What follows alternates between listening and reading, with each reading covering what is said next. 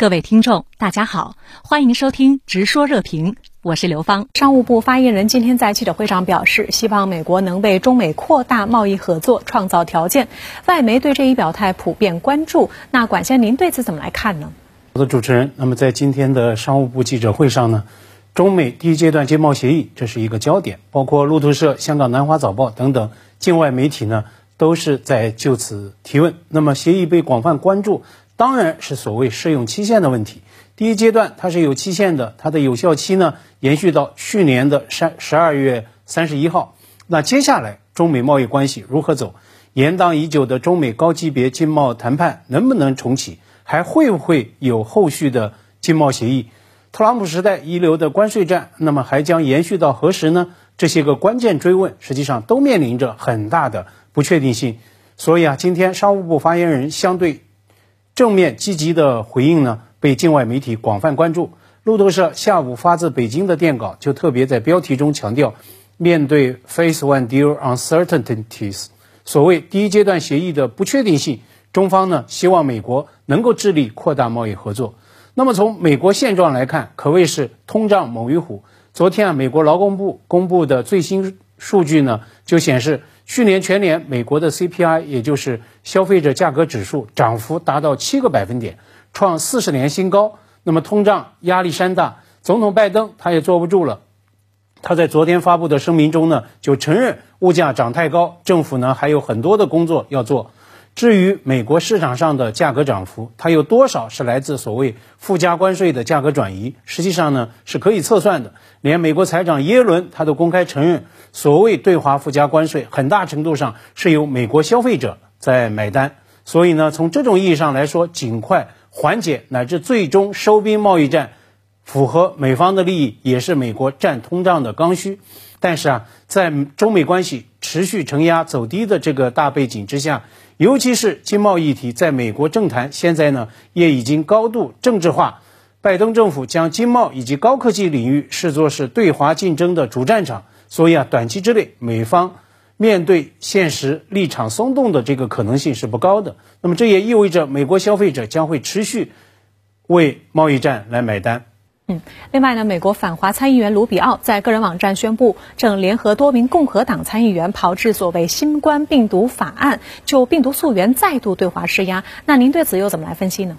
卢比奥在炒所谓病毒溯源议题之时啊，正是美国新一波新一波的这个新冠疫情再度失控到大爆发之际，而且呢，现在美国病例的暴增近乎是雪崩，单日确诊达到匪夷所思的一百五十万。拜登总统上台之前吹过的那些个战役牛皮啊，无法兑现了。甚至连美国战役队长福奇博士都在公开警告，最终每个美国人都会感染奥密克戎新毒株。所以啊，美国官方在战役的选择上可谓是彻底躺平了。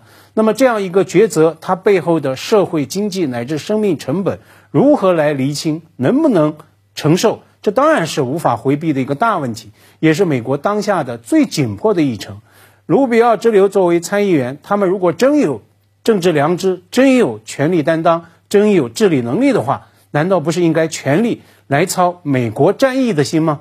战役队长福奇博士前天制造了一个听筒事件，他在国会听证中吐槽参议员马歇尔真是个蠢货的这个嘀咕声呢，被麦克风传了出去。估计啊，在福奇眼里，卢比奥是另一个找骂的标准蠢货。自家疫情崩盘到这样一种地步，他竟然还有脸皮再度翻出所谓的成联提案，再度炒作早已经被科学界证伪的疫情阴谋论。但是呢，依我看，美国战役队长他是科学思维，那么卢比奥他就是不折不扣的政客思维。他选在自家疫情大雪崩时再度炒作溯源提案，可谓是算度精准的政治操弄。他就是要误导选民来吸引眼球，要吃所谓的疫情红利，哪怕这种红利它是以人命与社会经济成本为代价。所以啊，这是不折不扣的疫情人血馒头。美媒称，卢比奥所谓提案和去年折腾的旧版相比，是长出了利牙，要搞所谓的制裁。但是呢，不要忘了，卢比奥本人就是中国的反制裁对象。那么，中国的反制裁国家法去年也已经通过实施了。卢比奥真要不惜代价强演所谓的溯源闹剧，他必然呢也将会再度成为中方依法反制、反制裁的头号标靶。嗯，那么针对近来中美多个国际航班因疫情原因取消，美国交通部发言人指责中方违背两国空运协议，扬言要采取行动。那您对此有何评论呢？美媒乃至一些个美方高官近来挂在嘴上的一个热词，就是所谓的经济胁迫。包括美国贸易谈判代表戴奇上周五就曾经公开站台立陶宛。指责中方搞经济胁迫。那么，美国国安会的印太事务专员坎贝尔，他也曾以经济胁迫作为幌子，对澳大利亚来喊话。但是呢，在我看来，自是全球警察的美国，不但是头号对外战争国，更是头号对外胁迫国。美国交通部发言人威胁就跨洋断航采取行动，这就是赤裸裸的疫情胁迫，是在胁迫另一个主权国家在疫情应对上采取和美国同样的躺平策略。中国呢，当然不吃这一套。美国疫情雪崩到这样一种地步，在跨国航班管理上，当然该熔断时就要熔断。而且呢，中方的航班熔断标准和乘客检疫相关条规啊，写的是一清二楚。根据路透社今天发自华盛顿的电稿引述相关统计，进入新年以来，已经有七十个美中跨洋航班被取消。但是呢，我相信，只要美国的疫情火山一天不消停，那么航班大规模取消就一定会是常态。去年底，美国飞中国的国际航班在升空飞了将近一半航程之后，竟然掉头返航。口口声声对外采取行动的美国交通部，又对这样的奇葩事件采取了什么规管行动呢？美国对外胁迫症病入膏肓到这样一种地步，还有治吗？还能治吗？